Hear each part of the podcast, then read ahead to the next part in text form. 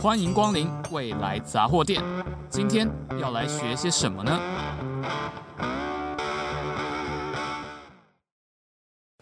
？Hello，大家好，欢迎光临未来杂货店，我是店员阿成。那今天我们邀请到的讲者是现在在台大电机系任教的陈政伟老师。啊，大家好，我是电机系陈政伟。好，那我们今天要介绍的是自动控制这个领域。那为什么我特别要挑这个领域呢？其实是就我回想起我自己在高中来大杜鹃花捡，然后那时候就在电机系拿到一份文宣，那那份文宣上面就写说电机系的各个组别，然后就看说哦，电机系是一个领域非常广的科系，然后上面有，然后就列了十一个组别这样，然后十一个组别大部分都是高中生，就是有看看过去，每个字都看得懂，但合起来就不知道什么意思，像是自动控制领域，就是你看懂自动，然后你你也大概知道控制，但你可能就是不太知道合起来是什么意思。这个总之就是我高中的时候都还不太知道。那上大学的时候，就是就是后来就会因为要选组嘛，然后就会来真的认真了解说到底里面每一组是在做什么事情。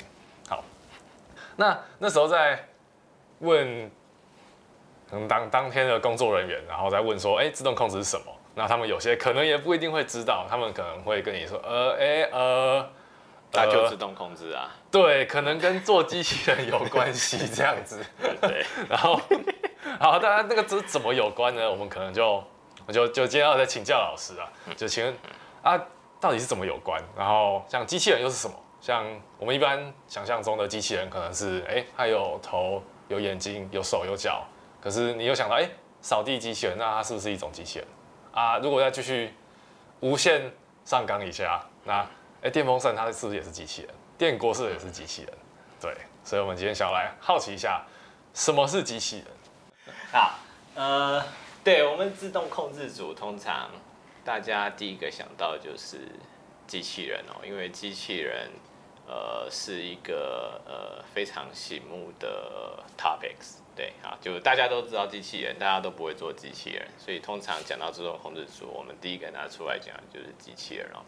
但是在开始之前，我觉得我应该先澄清一下，就是我们不是只有机器人而已哦。那实际上在呃，不管是 IEEE 也好，或者是呃国内的国科会的组织架构底下哦，有两个主要领域跟我们是相关的，一个是控制学门，或者是呃 Control Society 啊。那这个 Society 它比较偏重在控制理论的呃发展，呃对，会比较稍微会会稍微比较理论一点点。那控制理论实际上可以应用在各种不同的系统上面。啊，讲白话文就是，只要你今天有一个目标，但是你不知道该怎么办的时候，你就会需要我们。听起来好像很厉害，对不对？啊，哦，我说的是真的哦，对哈，包含你的人生也是一样。啊。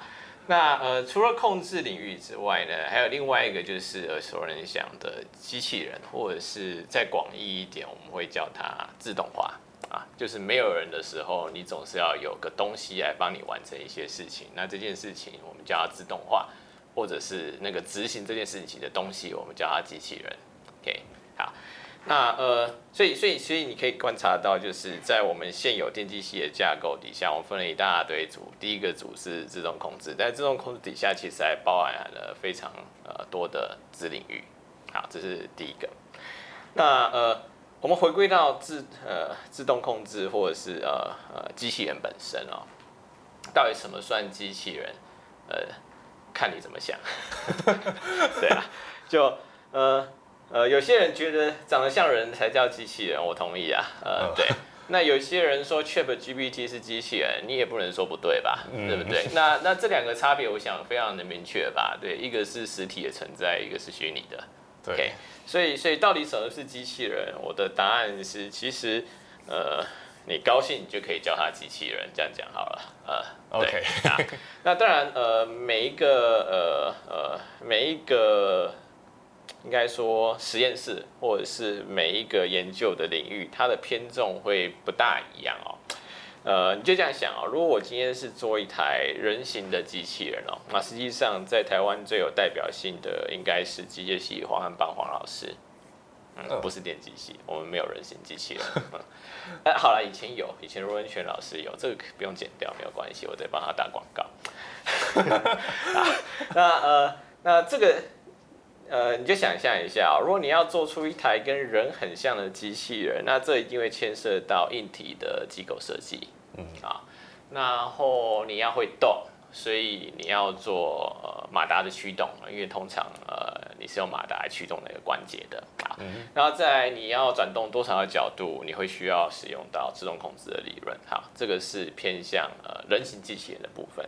但是如果今天我们是在做 ChatGPT，那就是跟我刚刚讲的完全是呃 complement，对你不会有任何的硬体。嗯。呃，相反的，呃，你大多数的时间都在。呃，进行软体的开发，嗯，那当然，因为我不是做那一块的，所以为了避免被剪掉，我少讲一点。好，对，就这个部分，如果大家有兴趣的话，实际上在资工系有非常多老师在做这一块，对，嗯、所以机器人其实是一个非常跨领域的学科哦，叫它学科可能稍微太大了一点，应用好了，对，就是可以从非常机械系。也可以非常的资工系，那你说电机系的角色在哪里？当然就是我们在中间啊。呃，对，就我们高兴的时候可以往左边偏一点，或者是也往右边偏一点，或者是我们可以 claim 说我们通通都有。呃，通常大家好像比较喜欢最后的论述这样子，但是。但是呃，当然通通都有是有缺点的啦，就是通通有就什么都不精嘛，对。啊，对啊，但是就是呃，要要要有一个呃，看起来会不管是会动的也好，或者是会跟你说话的也罢，呃，其实都会还是会需要一些跨领域的合作。嗯，对。好，那呃。如果我们今天单从硬体的角度来看哦，呃，除了人形的机器人之外，还有很多不同构型的机器人，或者是在英文我们就叫 robot 就好。那你说 robot 怎么翻？直接翻是机器人，但是它其实不是人这样。啊，那举个例子来讲，就是呃，有些人会去开发呃，像呃机械狗。Boston Dynamics 来自，我想应该是最具代表性的。呃，对，那，台大没有，北科有。啊，那呃，有些老师会做仿生的机器人，在台湾最具代表性的是机，一样就是机械系林佩群林老师。对他，我不知道那个叫狗还是叫什么，对，但是 anyway 就是有四只脚这样子啊。好，你可以叫它狗或猫，那这肯定要剪掉。仿生机器人是那种就是 风。就我自己的想象是这种风放在海边，然后可能风吹，然后它会有动力这样。哦，跟那个不大一样。我知道你在讲什么。你讲的那个东西是很多支架堆叠而成，然后不需要 power，它自己会走那个东西。对，然后那个看起来绝对不是四只脚的。呃，对，那个东西你说它是不是机器人？我觉得一样，就是你开心你可以叫它机器人，但是在我们的领域里面，我们倾向不叫它机器人，因为它没有主动控制的。成分在哦，它就是呃，不管是利用重力也好，或者是利用风力也好，嗯，对，它是被迫的飘荡在沙滩上，嗯，对，所以所以我们倾向不要叫它做机器人。那我刚刚提到了仿生机器人，有点像是我就做一台机械蜘蛛啊，或者机械狗啊，就是看起来很像，就是说蜘蛛就是八只脚嘛，对不对？所以就有人做八只脚的机器人这样子啊。你不要看八只脚很简单，因为八只脚如果你要维持平衡。你又不可能八只脚同时在地上，你至少要有三只脚在地上吧，对不对？嗯、好，然后你要怎么前进？那这其实是一个我觉得蛮好玩的题目。哦，所以呃，仿生型的机器人，我觉得也是一个很重要的 branch 哦。好，然后再来就是像呃，我想大家会常看到的那个工业用的机械手臂啊。嗯，呃，对，这个大概在机械系或者是交大电控所是基本的教案这样子。对，就是如何使用机械手臂来做自动化的操作。嗯，呃，例如说，呃，那个罗老师，罗文全罗老师，或者是像连峰丽连老师，他们过去曾经做过那个水五金的抛光，就是一只机械手臂拿了个水龙头，然后在砂轮机旁边磨。哦。那你想象一下，那个砂轮的那个袋子。在卷动的那个袋子，它其实并不是一个钢体，它会随着你压力的大小而产生不同的形变。哦、那如果你要磨得很漂亮，你是不是要维持一定的呃作用力？嗯，对，好，所以所以这个呃也是算是机器人的的一部分，嗯，好，然后当然讲到这个这呃水五金，就会想到像那个呃工研院有在做的 exoskeleton，呃，你们看过那个电影没有？阿汤哥演的，哎，对对对对对对对对对对对，就是外骨骼机器人，它可以帮呃早年是做复健啦，因为复健的。呃的的的内容就是你要不断的做同样呃形态的运动，嗯。呃对，哦、那呃大家的 argument 就是这种事情让复健师来做有点无聊，所以我干脆用一个机械手臂装穿在身上，然后就会这样子做，好像好棒这样子。哦、呃，对，那当然这个东西在 extend 就是，例如说中风的人可不可以再次站起来？嗯，或者是那个国军弟兄这样子，搬更重的东西，哎，对对对对对对。很好，所以呃，exoskeleton 或者是附件机器人，我想应该也是，嗯，算是经典的题目之一。嗯，好，然后呃，你说无人车或无人机算不算是 robotics？答案是，我觉得算，因为 离开 robotics society，你很难找到适合他们的地方。哦，对。那这些无人的载具啊，它就会牵涉到一些决策，或者是路径规划，或者是避障啊。对，我刚刚讲的这些就是比较偏软体，所以你会发现从硬体到软体基本上都涵括在 robotics 的范围里面。对啊，啊，所以所以其实其实机器人非常的是一个非常广泛的题目。那我们自动控制组。不是只有做机器人而已，嗯嗯，实际上是现况我们有七个老师，那这七个老师里面有做机器人的，应该大概一半而已。哦，对，那有些老师他不是做机器人的，他可能是做 E-beam 的 control，呃，你知道那个台积电打 UV，那你要怎么样准确的把那个光束打在你要的位置上？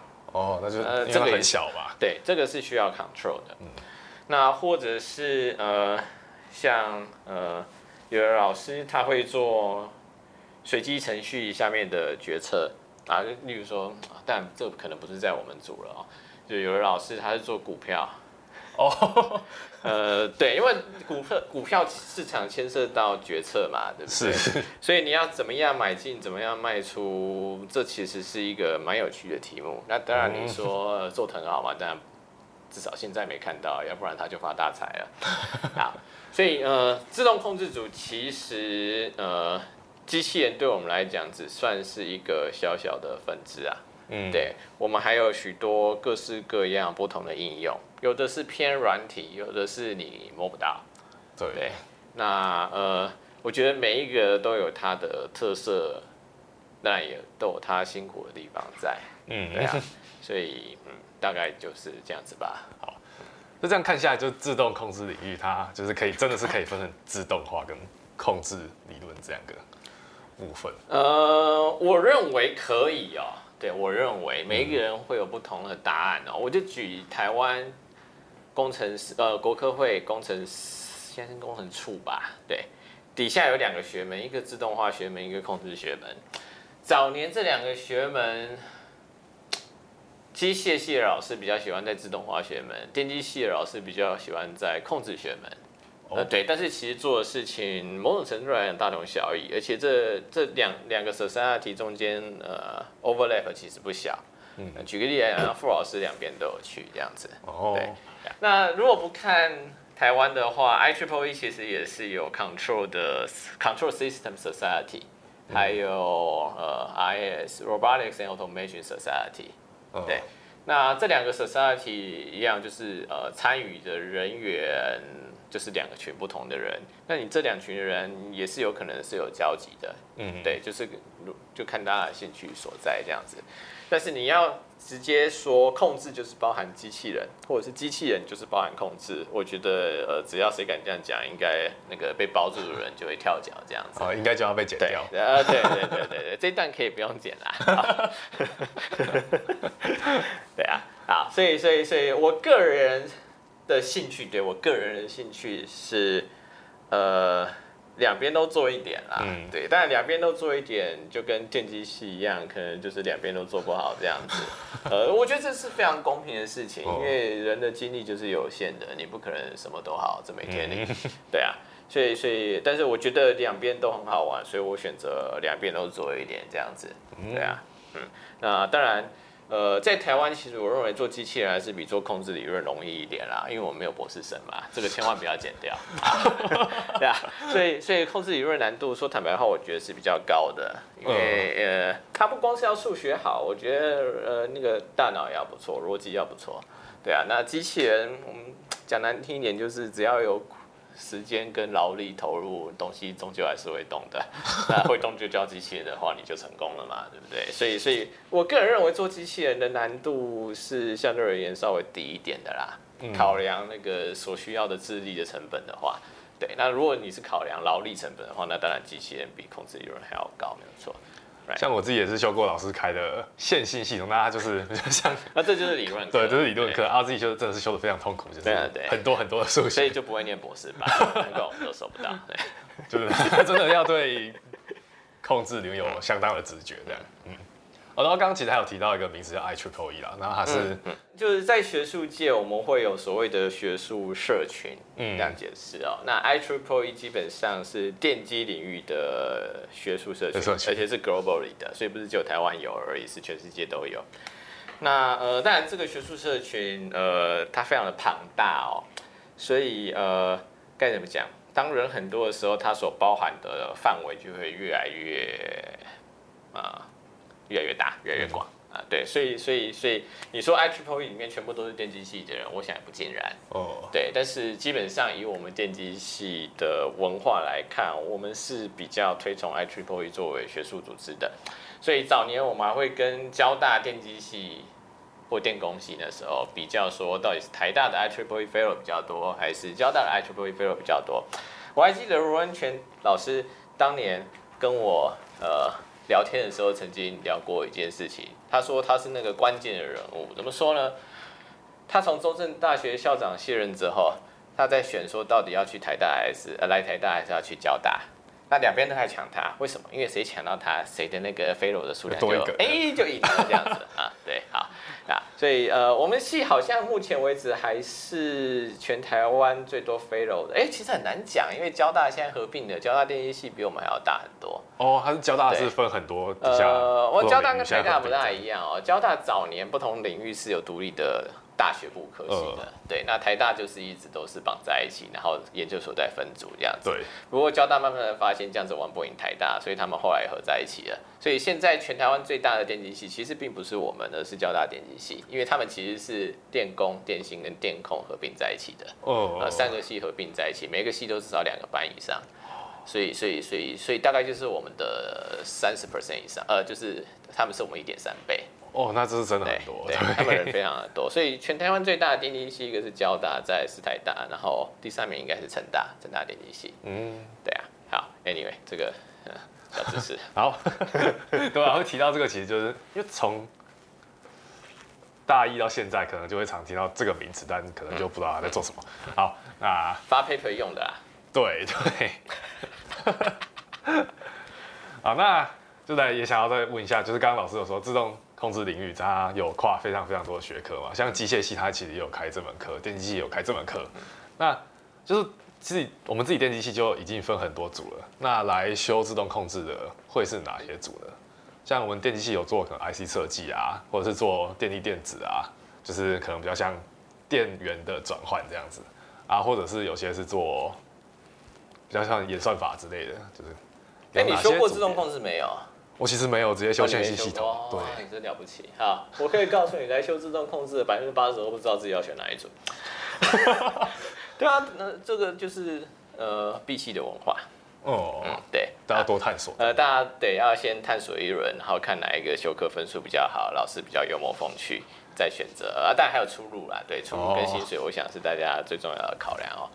啊，所以呃呃。我不觉得大家是想好了我要什么才来修自动控制的啊，应该反过来讲，就是来修了才知道我到底要什么，对啊。哦，嗯，对，了解，这真非常的非常的真实，对。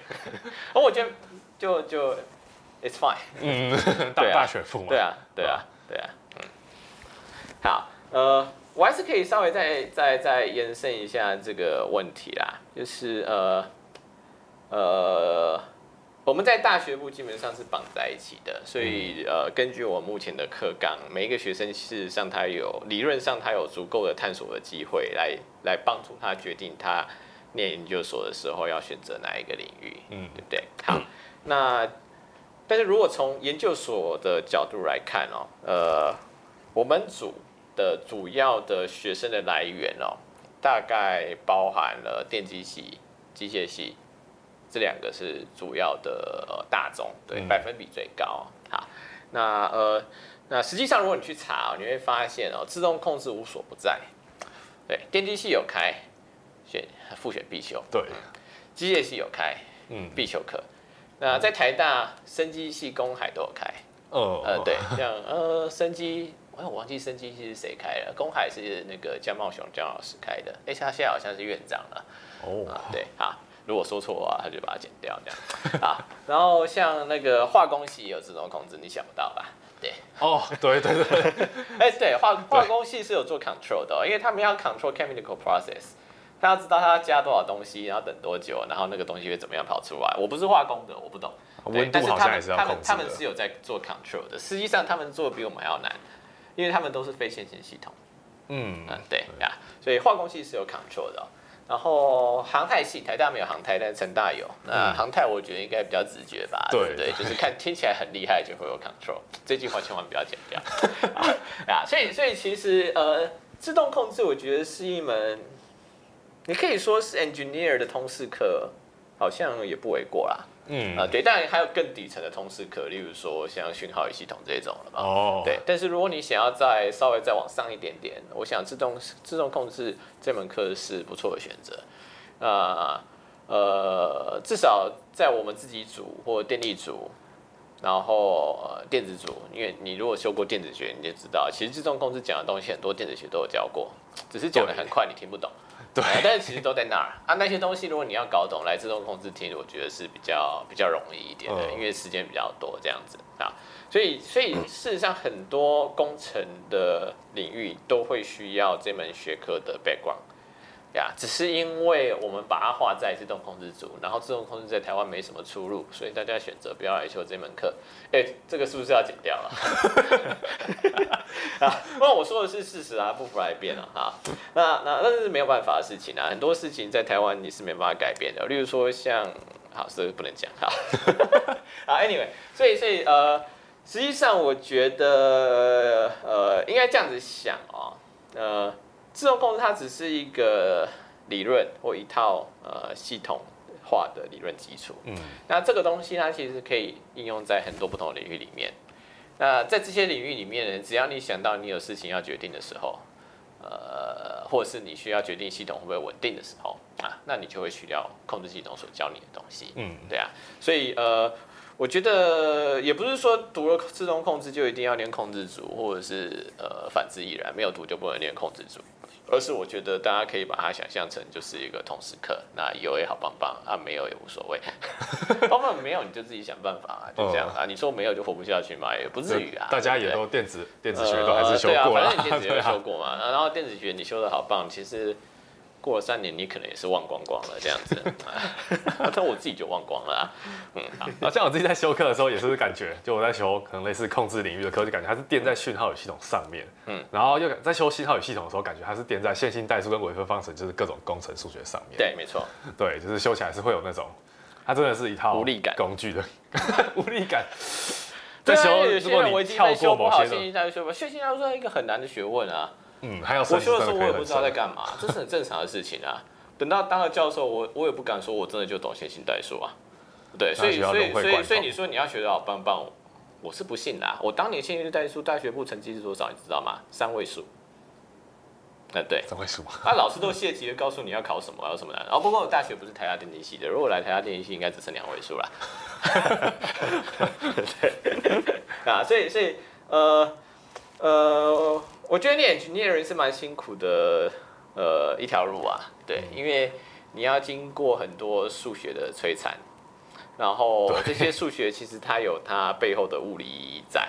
如果你没有搞清楚它的物理意义，其实你单背公式的话，你是学不好的。嗯，然后你越往上垫，你会就是越往上叠，你会觉得摇摇欲坠的感觉，因为你也不知道他在干嘛。然后后来老师就说要用了，然后要考了，然后你还是不知道他在干嘛这样子，然后最后是用背的。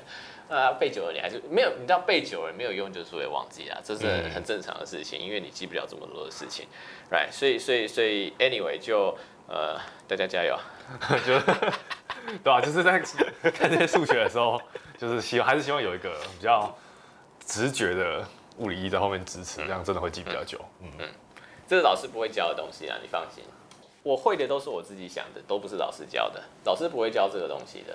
因为讲了你们也听不懂，真的，我是认真的，对啊，通通都可以剪掉，这一段不要剪掉。好，那我自己就刚前面有提到说自动化跟控制嘛，那我们自己在大学部其实有探索的机会啦。像我们大一有一门课叫做，俗称叫车测课，它的全名叫做电资工程入门设计与实作。这也没有，他就叫它车车课啊。我们自己也修完，自己觉得还蛮有趣的吧，就放在大一下，大一下课其实不重，然后就放在那边可以好好的。探索这样，好，那第一次听到自动控制就是在这门课啊？为什么呢？因为这门课它需要做一台车子，然后那台车子它的基本目标就是沿着地上的黑线跑。那沿着地上的黑线跑，它是怎么做呢？像例如说，它车上可能有个感测器，那那个感测器它感测到车子往黑线的右边偏，然后它可能就往左修，这样它就叫马达往左修，可能右边车轮跑快一点啊，马达就会往左啊。如果感受到那个感测器他觉得哎，你要说他看到车子往左边偏，他就会叫他往右修。嗯、那其实这，哎、啊，要往右修多少，那个就是那个困难的点所在。所以我们自己在修的时候，就是我们常常会有那种在细管在那边调那个到底要修多少，我们就会调到可能半夜一两点，然后再回去睡觉这样。所以就是会就会深刻的体会到说，哦，我们在调那个参数的时候，它其实不是一个很舒适的过程啊。那像在这种课程里面，我们做的是一台小的车车。那这台小的车车如果跑去撞墙，那那其实也没有什么成本上的考量啊，它也撞不坏。那如果是成本比较高的东西，像我们刚刚前面讲说，有工厂，工厂它可能要调控我们化学反应的温度，那它可能如果没有调好的话，那可能整批货都坏掉。那这样对工厂来说会有很大很大的损失。那比如说航太好，航太可能要飞机或是火箭，那火箭那它应该也是经不起你这样。一直一直把它射坏掉的。如果你有钱的话，可以啦，也是可以的。如果你有很很很多时间的话，也是可以。那好，那我就想就是想问一下老师说，那我们在做这些事情的时候，有没有办法可能降低这样的成本？就是我们一定要一直吃吗？一定要一直这样调参数，然后熬夜爆肝这样？好，我觉得这个问题可以从两个方向来来思考啊。首先，第一个调参数是很烦，对，所以不应该这样子做，这是正确的观念啊。我相信这其实就是当年呃陈老师跟张老师他们在规划这门课的时候想要传达给大家的事情。对，那呃在自动控制里面呢，其实我们是会教说，呃，你今天有一个新的东西，比如说一台车。那你希望 control 它，那第一步是干嘛？答案是第一步不是乱调，第一步是你应该取得这个车子的模型，嗯，然后数学模型，数学模型啊，当然你有它的物理的呃呃定律，再导出数学的模型。所有的数学都是从物理来的，因为它是就是会跑的一台车，所以你 is subject to F 等于 ma。对，okay, 好，那从物理开始导出数学的模型，那基于这个数学的模型，你就可以忘记物理了。嗯，对，因为数学会告诉你说这个系统那个参数要怎么设定、怎么设计，呃，才是正常的做法。呃，对，好，所以呃，基本上如果你有一个还不错的模型，以现有控制理论的基础，呃，要调参数，我不敢说完全没有哦，因为天下没有白吃的午餐，你有时候还是要调一下，但是至少你不应该像是一头。无一哦，sorry，一一一只无头的苍蝇在那边乱调，嗯嗯，乱调有时候可以哦，你有一个收音机，你可以乱调，因为你的 tuning knob 只有一个，嗯，对。但是如果今天你需要同时旋转两个旋钮找到你要频道的时候，你是不是就觉得很痛苦？是，呃，对。好，所以所以所以就不要再梦想说你可以光靠乱调就可以取得还不错的结果，因为这件事情不切实际。比较正常正确的做法应该是你要先取得这个系统的模型，然后再用数学来解决问题。啊，事实上你会发现电机系所有的学科都是 follow 我刚刚讲的这句话。对，不相信你回去翻电子学的课本，为什么每一次一开始都先画那张图？嗯啊，对啊，呃，就是我们要先把物理的现象想办法用数学来描述它。只要我们可以用数学描述一个东西，我们就可以做后面的事情，做后面的分析或设计。对，像数学模型啊，就比如说一台车哈，那数学模型可能会是说，呃，像它有多重，然后它可能转向的时候，然后它那个内轮差、外轮差是多少，轮距是多少，这样。就是我们就不用再去管那台车到底，就是我们就不用再把它画出来，然后在纸上这样撸来撸去建个物理的纸模型之类的，我们就可以直接用数学把它全部算出来。对对，这个就是模型的意义，这样。啊，那当然，呃，现实上哦，你不大可能取得一个无限趋近于物理系统的数学模型哦，这件事情是有困难的。我举个最简单的例子哦，呃，这只 iPhone 它的重量很好量嘛，也许就是两百五十克。可是，如果你今天要描述它的旋转的运动，你需要它的转动惯量，请问你要怎么样取得它的转动惯量？对，啊，就第一种可能是去算算一算嘛，啊，对，所以通常就是我们随便估一下这样子啊，或者是你随便估一下，可能误差十 percent，嗯，那这个十 percent 会不会造成什么样子的影响？当然是一定会有负面的影响嘛，对不对？那那多负面就 depends on 你的设计够不够 robust，嗯，对，然后再来就是。呃，当你的模型跟真实的系统不一样，那你模拟出来结果跟真实发生的事情当然也会不一样。那呃，这些差异啊，就假设你坚持你要达到你想要的结果，最后，那你是不是在在在 implement 的时候，你还是要做一些 tuning？嗯，对啊，所以所以我不敢讲说调参数这件事情永远不会发生，实际上就是它还是每天都存在。嗯，那但是我们能做的就是，我可以告诉你，它其实跟调收音机一样 简单，呃，对，而不是无头苍蝇那边到处乱 try 这样子，那是很可怕的事情。嗯，engineering 不应该这样子干。哦，对啊，嗯，好，呃，我觉得建模型哦，呃，题外话，其实是一个很困难的事情。呃，对，因为呃，某种程度来讲，就是你的物理学的非常的好，对不对？好，假设是一个物理系统或电路系统，那代表你电子学学得很好，或者是你有服务学的很好，你才有办法把 equation 给写下来。嗯，那它写下来之后呢，难道你考虑的事情就完整了吗？对不对？例如说，呃，那个一元硬币从帝国大厦掉下来，会不会砸死人？当然是不会，因为有空气阻力。可是如果你没想到有空气阻力，你就会你就不会把这个 term 放在你的 model 里面。嗯，那你做出来的东西就是有 就是不一样。是的，所以所以建模型其实是很困难的事情哦，这是第一个。然后再来就是，当你的系统变得很复杂的时候，但那个建模型的成本又会更高了，对不对？嗯，所以所以实际上呃。呃，车子可能还是一个有三五个人的 team 可以做的事情。我说那个对，那个呃，车车客车车客对，不是真的车，真的车还小小的这样。对，但是如果你今天要做复杂一点的东西，例如说火箭，那就不是三五个人可以搞定的了。嗯，它其实是我们叫它系统工程，他们会把它切分成很多不同的 module，子系统或次系统。对，就是一个大的东西把它切成小的。那切了小的之后，那个小的就分给那个某一个特别的 team 来做，这样子啊，所以不同的子系统会有不同的 team 来做。啊，问题来了，那你这些东西做完了之后，你要怎么样叠在一起？你要怎么样确保它们可以叠在一起，然后不会出事？对，所以这个这个这个其实是 anyway，就是当我们面对一个很大的系统的时候，标准的作业流程就是它是系统工程，必须要一个人来 handle 这些事情。负的整合，然后再把它切成小块、小块、小块，然后切给让那个适合的团队来做这件事情。那这个大概就是在大学里面不会体验到的事情。嗯，对啊，嗯，这个很难，非常的难。对，我自己有认识中央太空系的朋友，那他们就是、嗯嗯、他们应该就是要做卫星之类的。他们在做立方体卫星吧？对，像他们就真的会分很多子系统，他们是有教一些工程的要怎么整合之类的。像至少我们电机系是没有教这个。没有。啊，那如果未来想要成为自动控制工程师啊，这个这个能力其实就会变得很，应该算蛮重要的，应该是大大家都要知道这样。嗯，在台湾吗？不用，会 PID 就好了。耶、yeah。对啊，呃，真的啊，我我 PID control 哦，呃，实际上就是你们在车车课里面做的这些事情哦，它还是有一定的道理在的。嗯，它可以帮你解决问题，甚至你不需要建系统的模型，你就 tune 一 tune 就好了。只要你真的学会它的话，对，对，那。呃，所以这么简单的东西呢，又有这么简单又有粗暴有效的事情，为什么大家不用呢？我觉得很好啊，对啊，嗯、那只要可以解决问题都好。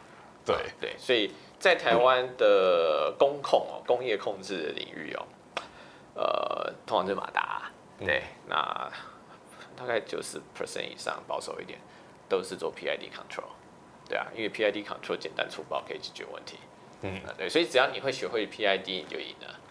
那至于其他的，那就算了，这么难不要做了。啊，PID control 就是，就假如说我们今天要让，就跟刚才的车子一样，我们要让车子沿着直线走。那如果我们车子往右偏了，你发现它往右偏，那就往左修。那如果往左偏就往右修。这样。学术一点讲法是根据偏移量来决定你的控制决策。P control 就是偏移量越大，你下的 command 就越大。然后第一就是 differentiation 微分项，所以假设你误差。变大的速率很快，你就要多施一点力。哦，oh. 对，然后积分器就是你把过去的错误都积分起来，一起送进这个系统。对，嗯、那这个件事情当有重力影响的时候是必要的。对呀，所以所以 PID 基本上可以完美的解决二阶系统的控制问题。对，完美的解决就是没有 PID 做不到。当然你说这个世界上有很多阶系统嘛，当然没有啊，对，一个都没有，非常复杂啊。对，但是对马达而言，如果你不在乎高频的响应变化的话，实际上它差不多就是一个二阶系统啊。因为二阶系统就是 F 等于 ma 嘛，因为 a 就是加速度为两次嘛。嗯嗯。对啊，所以所以理论上在这个地球上面没有什么 PID 不可以解决的事情。如果有就用两个 PID 一下吧，不要乱讲的，用两个也不能解决。应该说 CISO system single input single output system 没什么，在地球上很少不能用 PID 来做的东西。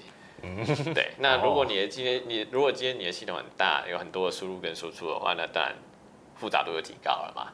对。不过呃呃说坦白话啊，就算是车子其实也很好做啊，因为车子你就是控制它的前进的速率跟它转向的速率而已，就这样。嗯，对，然后这两个不会互相影响。哎，对，好，所以，嗯，好，其实你用数学一写就知道了。哦，所以它其实没这么难。啊，Anyway，希望这集的访谈可以让听众朋友对自动控制组有更多了解，就不仅仅止于做机器人这四个字而已。那在这集的节目中，我们就先谈了什么是机器人。那如同老师所说，每个人对机器人的定义不同，像 ChatGPT 它可能是一个没有实体的机器人。啊，机器之柱它可能就是八只脚的仿生机器人。那自驾车的话，可能就是会有牵涉到决策的过程，然后会在路上自己跑的机器人。那自动控制这个名词呢，像前者的自动化这件事情，都偏向应用层面。例如说，实际把一台机器人做出来。那控制理论的话，就是背后的数学基础，可能需要线性代数啊、微分方程这些工程数学的支持。那自动控制在许多领域都非常重要，尤其是工业制造。像机械手臂、马达控制，甚至是化工的化学反应控制等等，都是，那可以说是工程领域的基础课程之一了。那也谢谢老师这次有趣的访谈。未来杂货店，我们下次见，拜拜。